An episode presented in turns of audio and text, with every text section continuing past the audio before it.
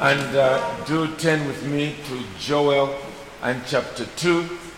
Joel chapter 2, as we continue in our series entitled The Major Lessons from the Minor Prophets. Major Lessons from the Minor Prophets.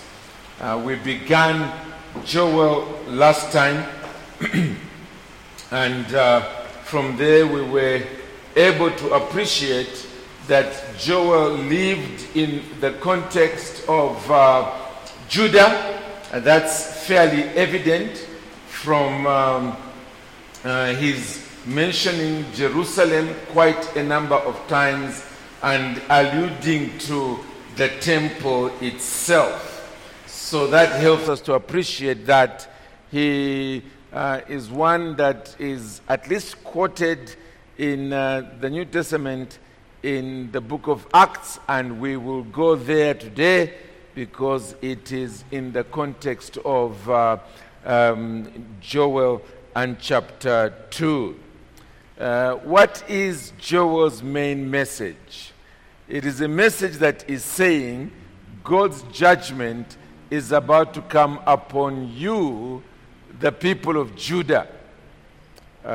Apparently, the judgment has already come upon the rest of Jerusalem, rather the rest of Israel, through the Assyrians, and now he is warning the people of Judah that the same is about to come upon them. And therefore he is calling them to heartfelt repentance, very real repentance, not just the repentance of a few individuals, as important as that might be, but collective repentance, so that it is evident that there has been a change of mind among the people of God, and consequently that God might be gracious. So that's one aspect of the message of Joel. And then the other, which is the other side of the coin, is to say to the people of Israel, God is going to respond in mercy and in grace when you genuinely repent of sin. He will forgive. He will bless you. There will be a time of refreshing that will come, but you first of all need to repent. What we would have noticed was that chapter 1 basically went through those same sections. We had the Joel pleading with the people that judgment is coming. We had him telling them to repent, genuinely repent, and that was from about verse 13 going down. And then he was also telling them of God's mercy, that God was going to pardon. Well, that's exactly what we begin to notice in chapter 2. So what we will do is, again, we will go through that and bear in mind that this is God's message to us. Not just to a people that lived some perhaps 2,500 to 3,000 years ago, but to us as well today. And we may not be the people of Israel, but we as God's people in the 21st century also have a tendency to backslide individually. We also have a tendency to backslide collectively. And therefore we need to hear God speaking to us as he spoke to a previous generation, that we too may heed his word and consequently repent and experience his goodness. Apart from that, it is to recognize that the New Testament that we are currently a part of is born out of God's judgment upon his Old Testament people. The people of Israel who had sinned against him God was saying, okay, your hearts have been hardened. I'm going to come up with another covenant. And the covenant that I'm going to come up with is one that will deal with the heart and will have an effusion of the Spirit, and consequently it will be a better day. And therefore, for us to rejoice in the times in which we are. We are not in the same times as Saul and David and Solomon and Elijah and even Joel and Hosea were living in. We are living in days of plenty being poured out from heaven. So those two aspects, I hope, will be evident as we begin today.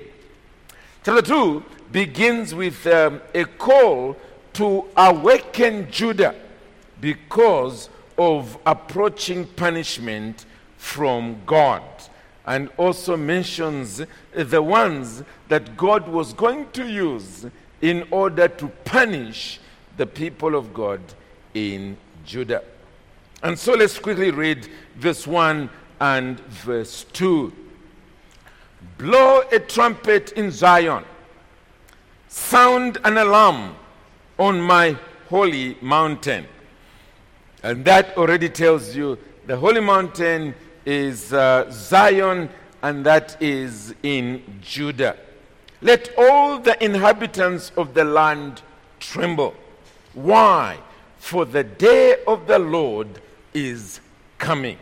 I mentioned to you last time that this phrase, the day of the Lord, is referring to the day when the Lord will come in judgment, when he will come to punish in such a way that you would have never, ever experienced before. And it was always futuristic. It's coming, for the day of the Lord is coming.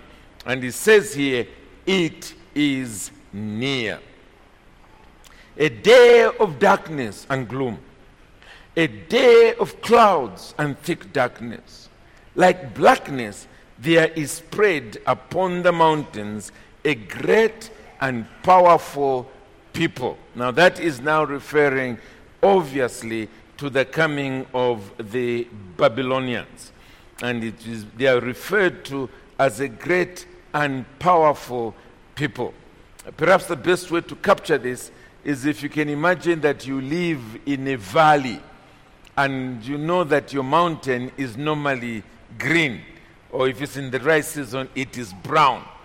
And then one day you look up and it is black, covered with a black cloth. And clearly, it is not a black cloth. It is a huge army that is beginning to descend upon you. In this particular case, it was Mount Zion being on top and then seeing this black cloth that is coming towards them. Their like has never been before, nor will be again after them through the years of all generations. And we are told something of the kind of effect they have had on other nations where they have already been. Listen to this. Fire devours before them, and behind them a flame burns. The land is like the Garden of Eden before them. In other words, before they come, it's nice, it's rich, it's fresh, it's refreshing, it is green.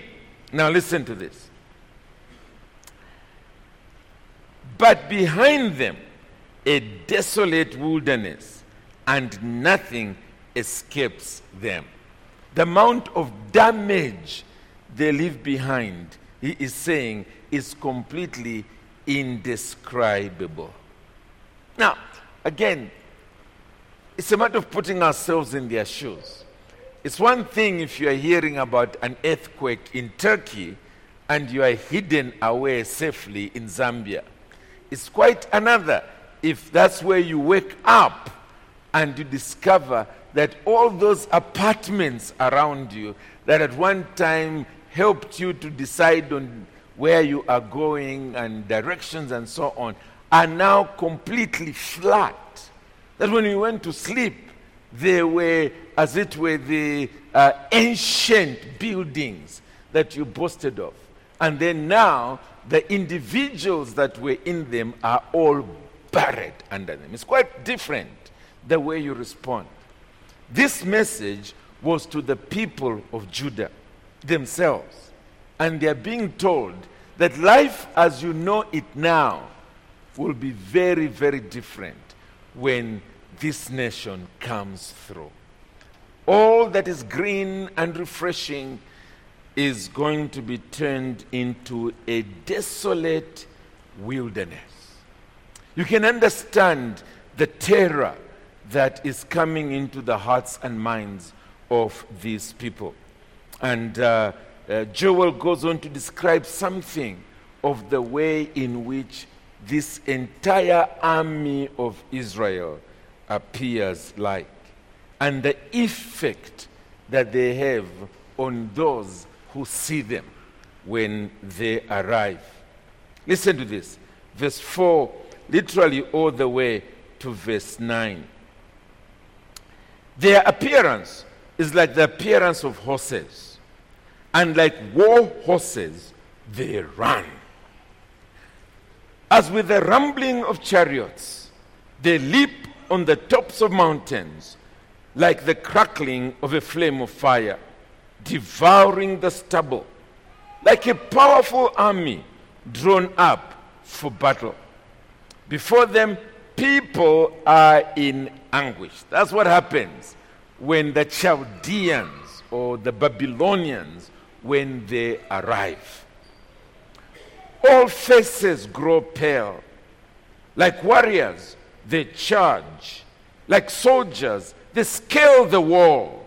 They march each on his way. They do not swerve from their paths. They do not jostle one another. Each marches in his path. They burst through the weapons and are not halted. They leap upon the city. They run upon the walls. They climb up into the houses. They enter through the windows like a thief. He's talking to the very people that are in front of him, and he is saying, here is the trouble. It is coming. They are an awful army. And he ends this section by using poetic language to show something of their full potency, the indescribable power that these people are and have, and reminding them that it is not them, it is the day of the Lord which is coming. Verse 10 and 11. The earth quakes before them. The heavens tremble.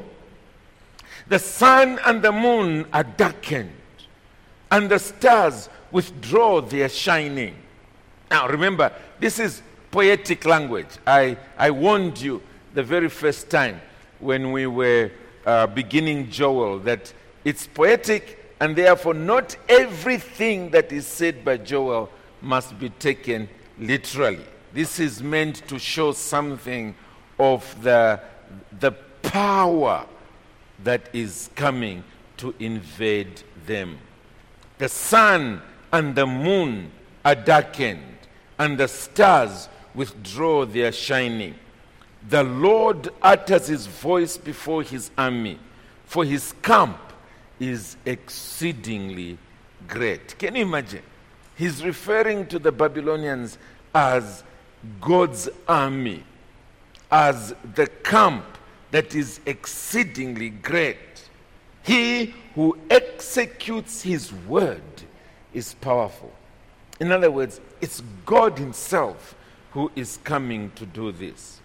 And there it is, for the day of the Lord is great and very awesome. Who can endure it? Remember our application. God was punishing the people of Israel here because of idolatry. Primarily because instead of keeping a covenant, a clear covenant between themselves and God, giving him their entire devotion and trusting in him alone, they had now accumulated to themselves idols. And those idols were the ones to whom they had given their hearts. Those idols are the ones in whom they had put their trust. And God was jealous for his glory. He had already punished the other 10 tribes, and now he was also punishing, or at least warning, the people of Judah that is coming to do the same, to punish them because of their idolatry. Let's not forget that. Because otherwise, we will be, as it were, watching a movie from the ancient past when we ourselves today have our idols. Our lives are occupied with either chasing after money or whatever else it might be, and God is in the second place. That when it comes to who we are trusting for our future, it's not God. It is government, it is our jobs, it is our parents, it is whatever else it might be. That which has taken the place of God in the hearts and lives of his people. And obviously it can be seen from empty church buildings, empty prayer meetings, empty wherever it is that it is to do with God, because God's people are kneeling before other altars. That's where their actual devotion and trust is. When you begin to think about it that way, you begin to realize that this is an actual danger we are in, and God's judgment can easily fall. The power that God uses in order to bring that temporal judgment upon his people, we never know. But when that punishment comes, it causes even God's people to tremble, to realize we were utterly unprepared for what God is able to do. How should we respond to this?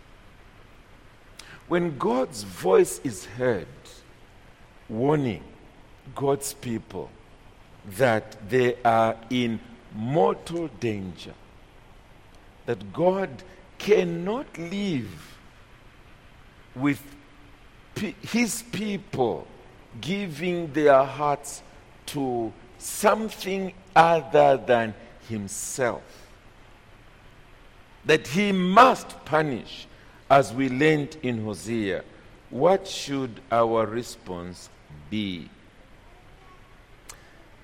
The right response is in the words of Joel, from verse 12 downwards. And basically, it is, come back.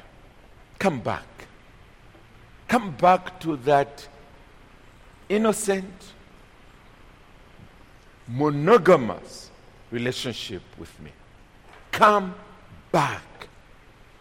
Give me your heart and come back in genuine repentance. Come back with mourning and weeping, as we saw last week. Look at this from verse 12 down to verse 14. Yet even now, declares the Lord, return to me with all your heart, with fasting, with weeping, and with mourning, and rend your hearts and not your garments. It should not merely be an outward show. No!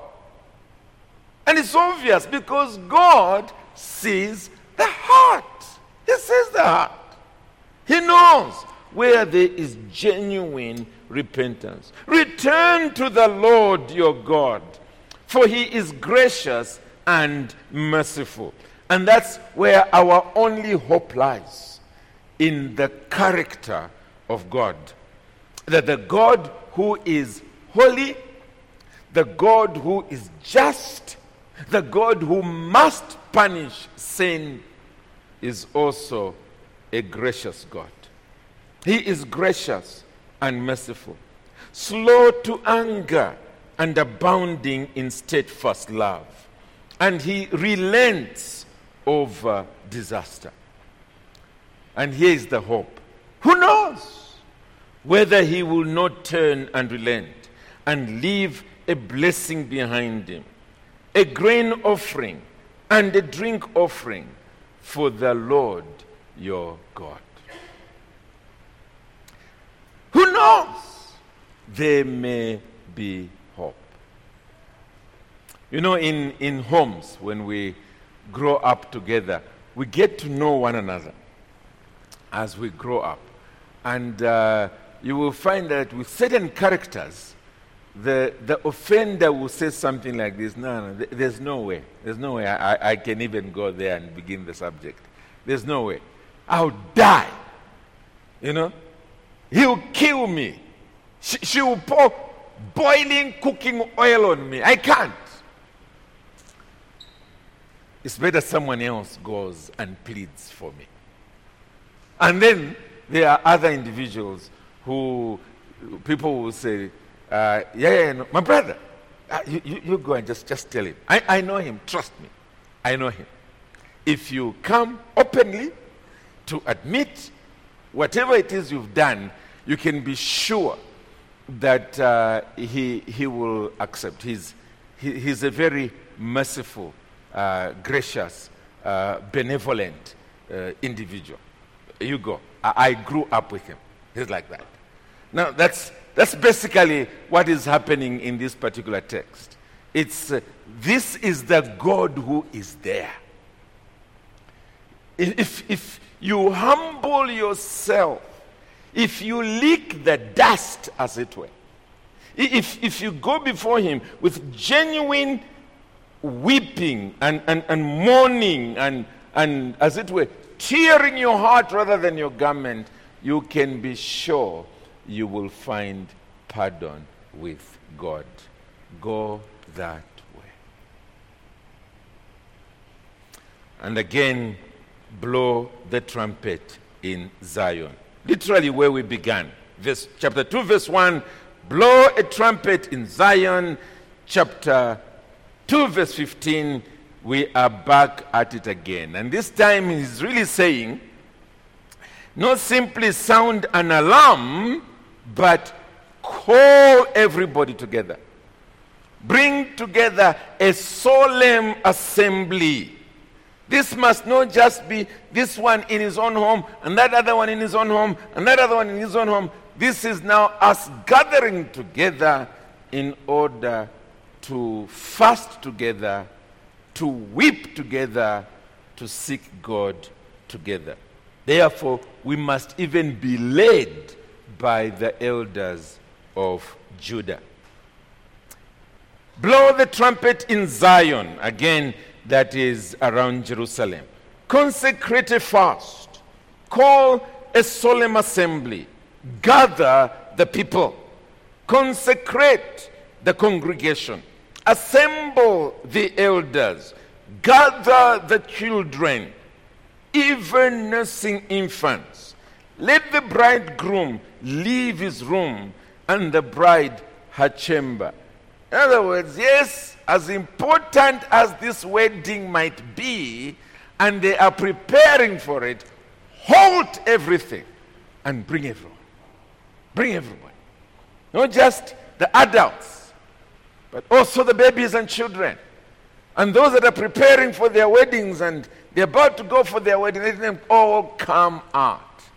Let this be a priority to the entire community.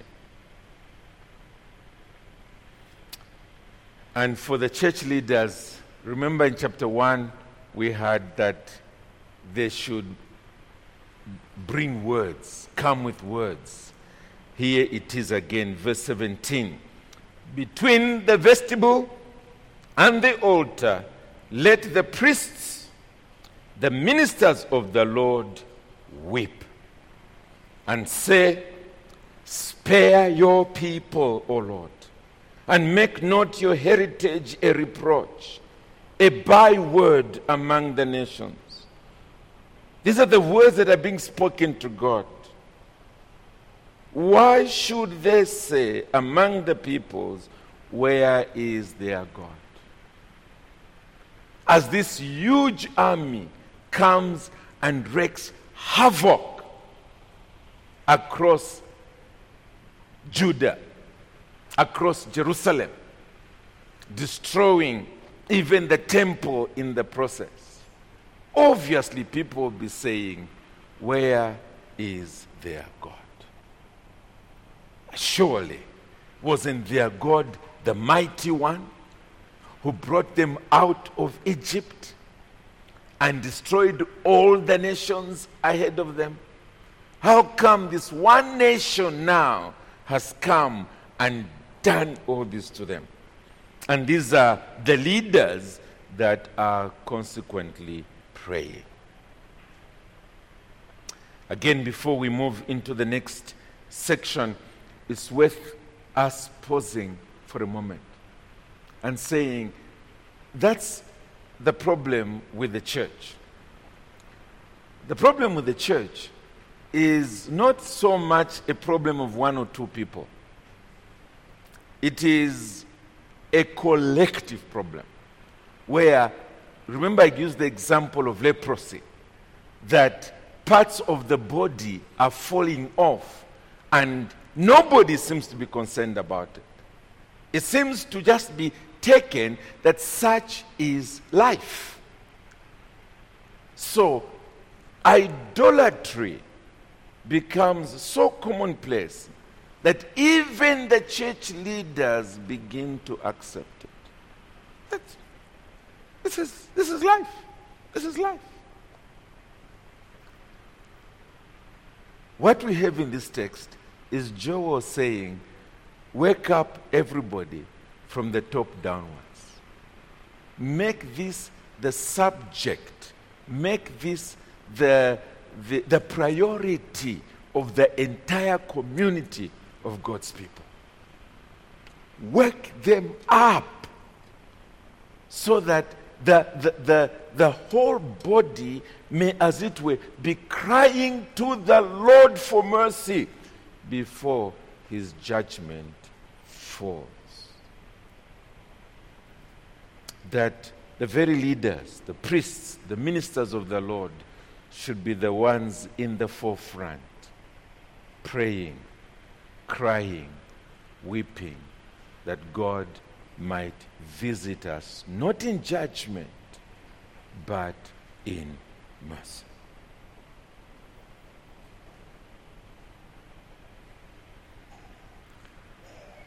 Yes, we can have one or two people backsliding. That's normal. Even in the days of the New Testament, you had individuals like Ananias and Sapphira who were cheating, and in the process, God's judgment fell upon them and not upon the rest of the church. But all of us know that the history of Asia Minor, led by the church in Ephesus, was that after those warnings that we have in the 7 letters to the churches in Asia, that they were not heeded, and in the process, God's judgment fell. That's New Testament stuff. It is because the clear warnings of God, let those who have ears to hear, let them hear. That was not something they took seriously. As leaders of the church, so that collectively the people of God may seek God for mercy and forgiveness. When he says you have lost your first love, he's not talking to just one person there, another person there who's lost their first love. It was collectively as a people of God. They had lost their first love.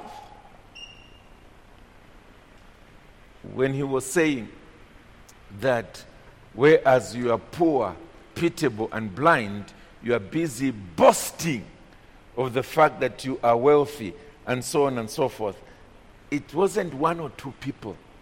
It was the collective culture of the church. And again, he says there, I wish you were either hot or cold, but because you're lukewarm, I'm about to spew you out of my mouth.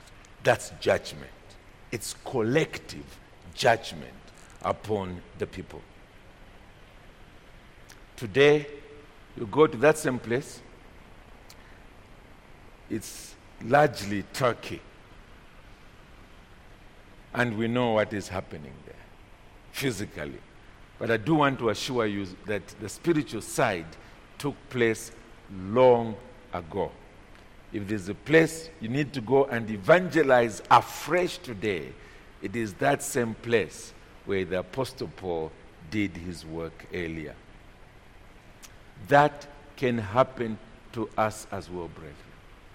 It begins with a general acceptance of idolatry, where God's people make him second, and they have their idols, not of wood and stone, but as I said, I've been saying in the previous messages, it is idols that have been developed in a more subtle way. But that's where our true religion lies. So what is the right response to God's chastisement? In this particular case, the warning, the chastisement is coming. The right response is that of pleading for mercy.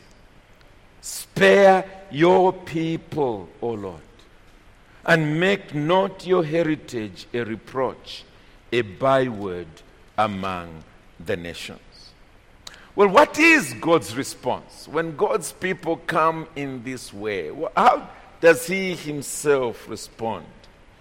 That's what the rest of this chapter is all about. And with a few minutes, let me quickly take you through that. The basic message is this: God will have mercy. God will have mercy. And Joel begins with what is called the prophetic history. Prophetic history. In other words, it is he speaks of something that hasn't yet happened as if it has happened.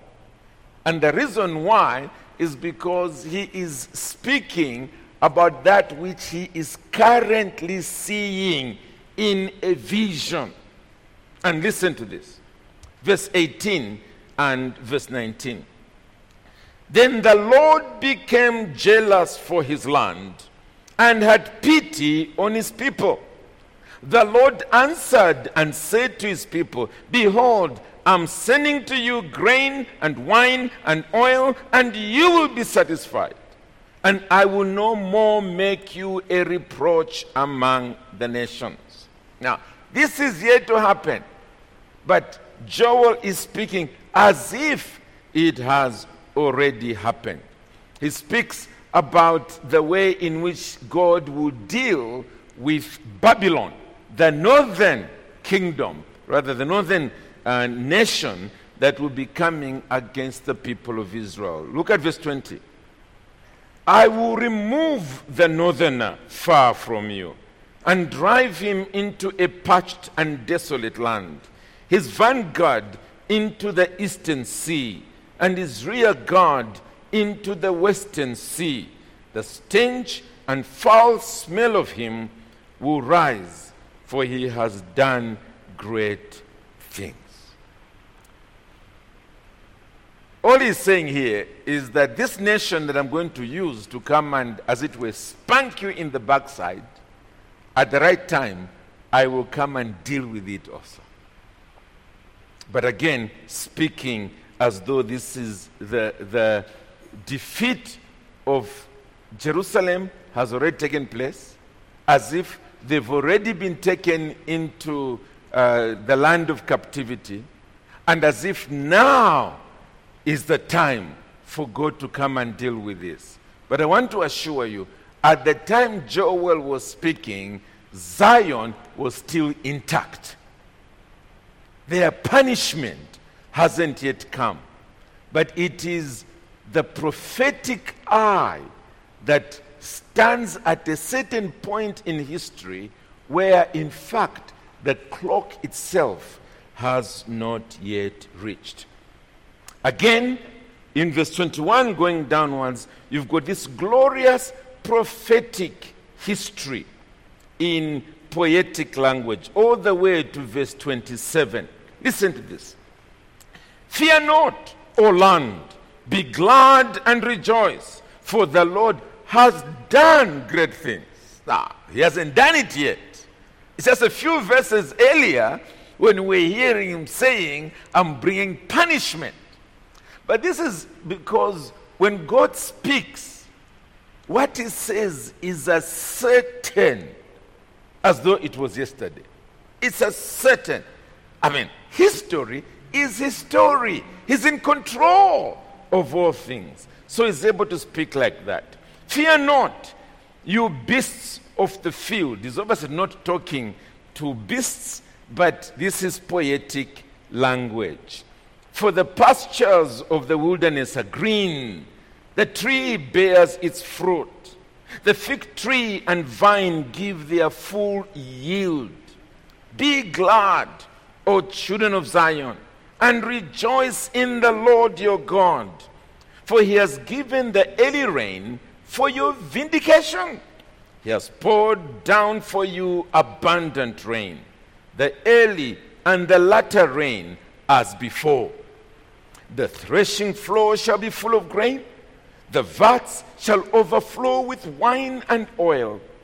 I will restore to you the years that the swarming locust has eaten, the hopper, the destroyer, and the cutter, my great army which I sent among you. Again, whether he was going to actually send grasshoppers as his army, or the grasshoppers are simply a picture showing what this army is coming to do, because when locusts pass through, what was once a green field is reduced to stalks only.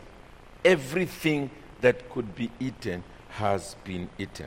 So whether this is picture language or not, the bottom line is that you are going to have a glorious day that is going to come. Verse 26, you shall eat in plenty and be satisfied, and praise the name of the Lord your God, who has dealt wondrously with you. And my people shall never again be put to shame. Remember what the ministers were praying earlier. This was their prayer.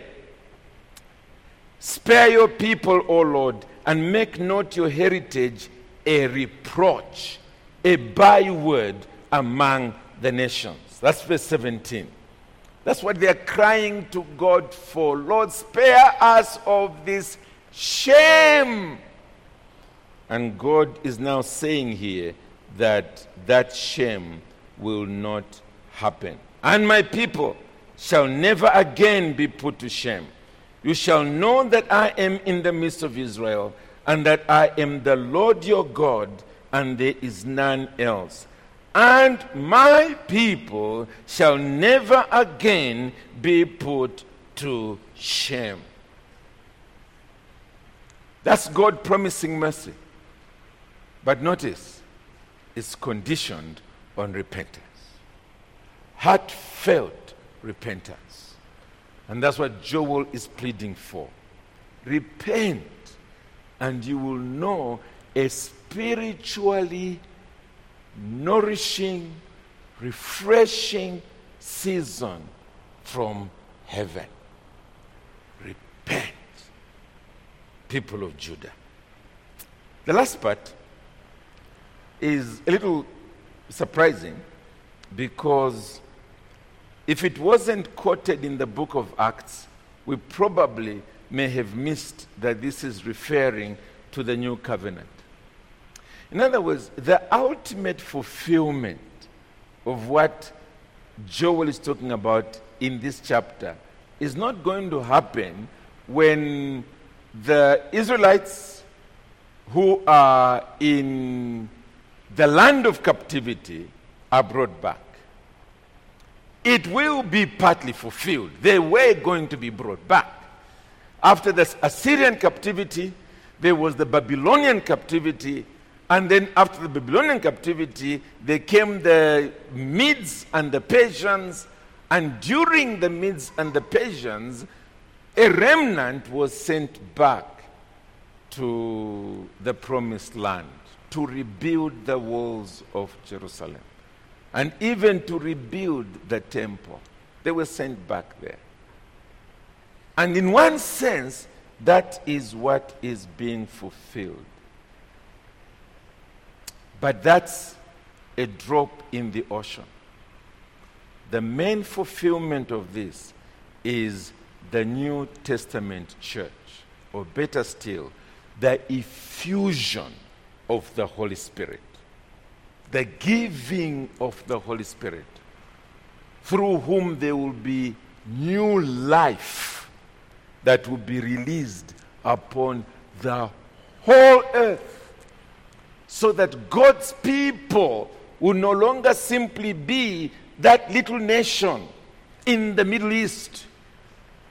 It's going to be everyone who calls on the name of the Lord, because the Spirit will be given in the New Testament sense. And in that sense, a glorious day is coming, far more exceedingly abundant than any Israelite would have ever guessed. Let me read it to you, and then I will take you to Acts chapter 2. Verse 28 down to verse 32. And it shall come to pass afterward that I will pour out my spirit on all flesh. And all flesh there includes Gentiles, by the way. Your sons and your daughters shall prophesy. Your old men shall dream dreams. And your young men shall see visions. Even on the males and female servants, in those days I will pour out my spirit. And I will show wonders in the heavens and on the earth, blood and fire and columns of smoke. The sun shall be turned into darkness and the moon to blood. And here it is again, before the great and awesome day of the Lord. And it shall come to pass that everyone who calls on the name of the Lord shall be saved. For in Mount Zion and in Jerusalem, there it is again. He's primarily ministering to Judah. There shall be those who escape, as the Lord has said, escaping the great and awesome day of the Lord which is coming. And among the survivors shall be those whom the Lord calls. Let's quickly turn to our last text for today, Acts chapter 2. On the day of Pentecost, Acts chapter 2.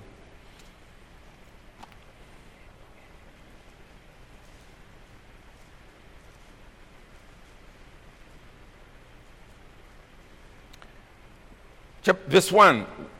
When the day of Pentecost arrived, they were all together in one place. Who are these? The disciples of the Lord Jesus Christ.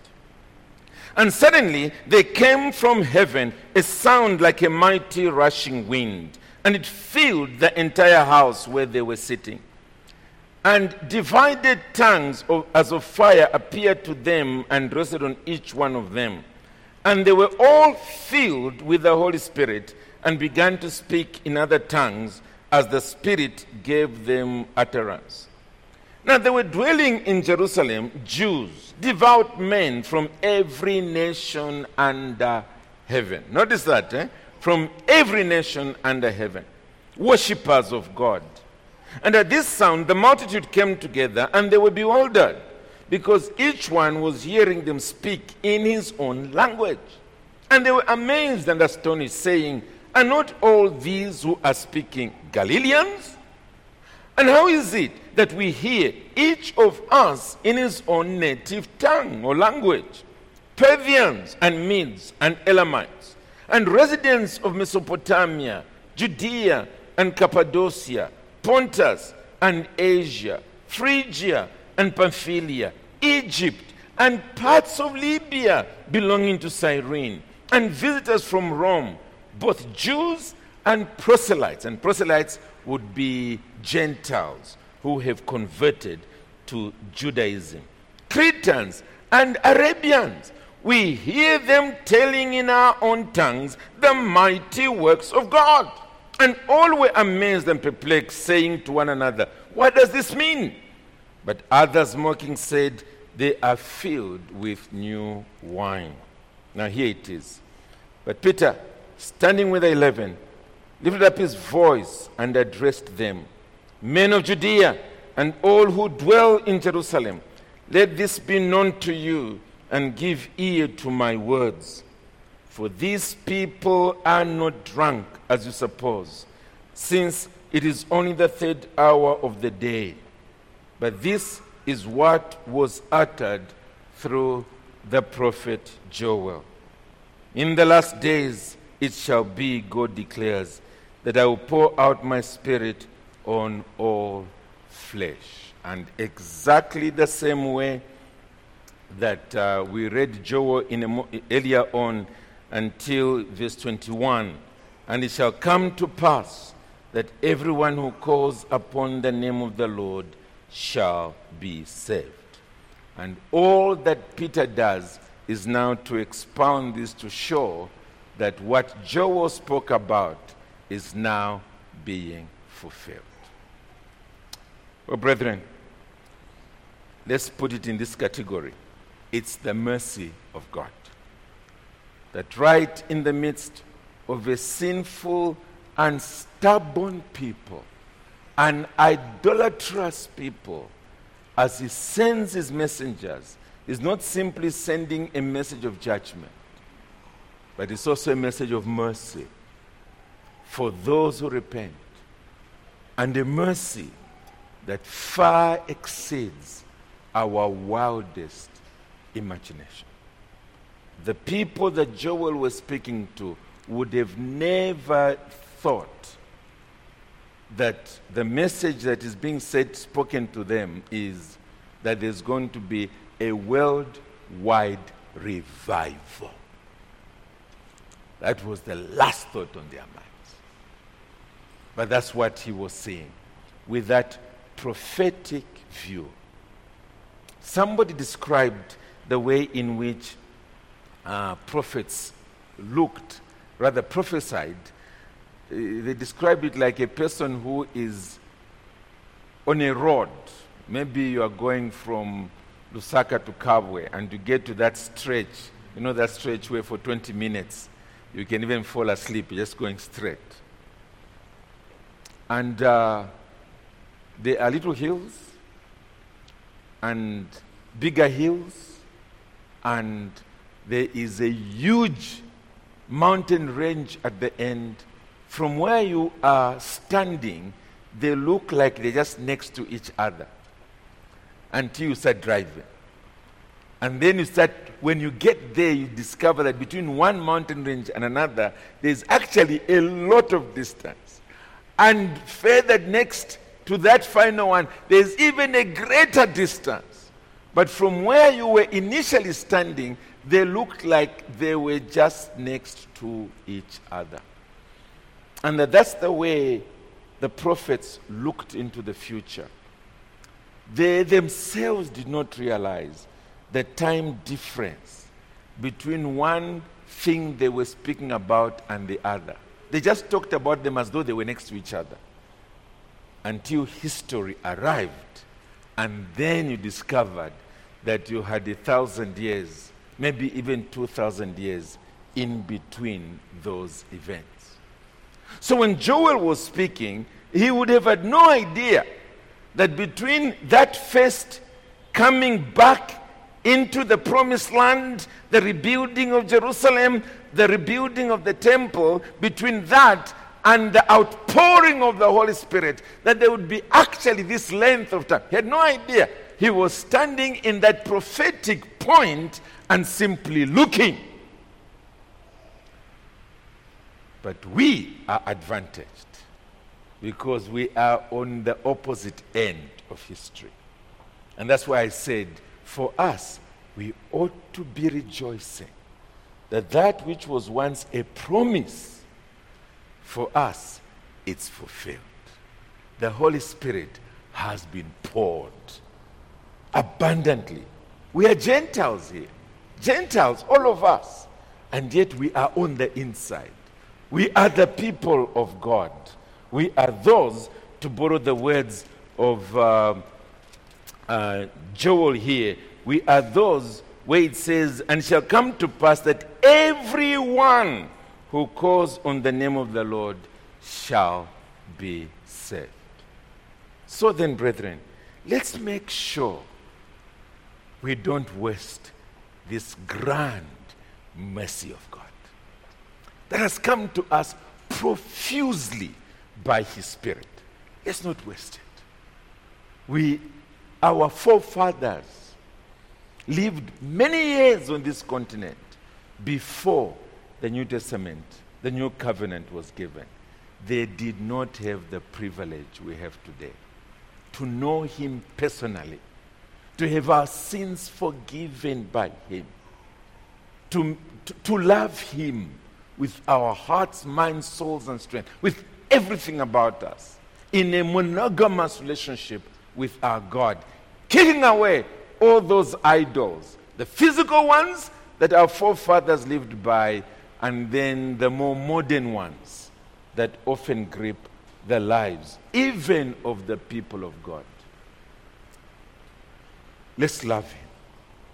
Let's rejoice in this God for who He is, as He has brought us in after the death of His own Son. We're not giving animals in the place of worship. He has already given His own Son. And after that, the Son went back to glory and has sent His Holy Spirit, that which we can now witness even in this place. Let's kick out any form of idolatry instead of bringing on ourselves the judgment of God. Let us live for Him and for Him alone. Amen.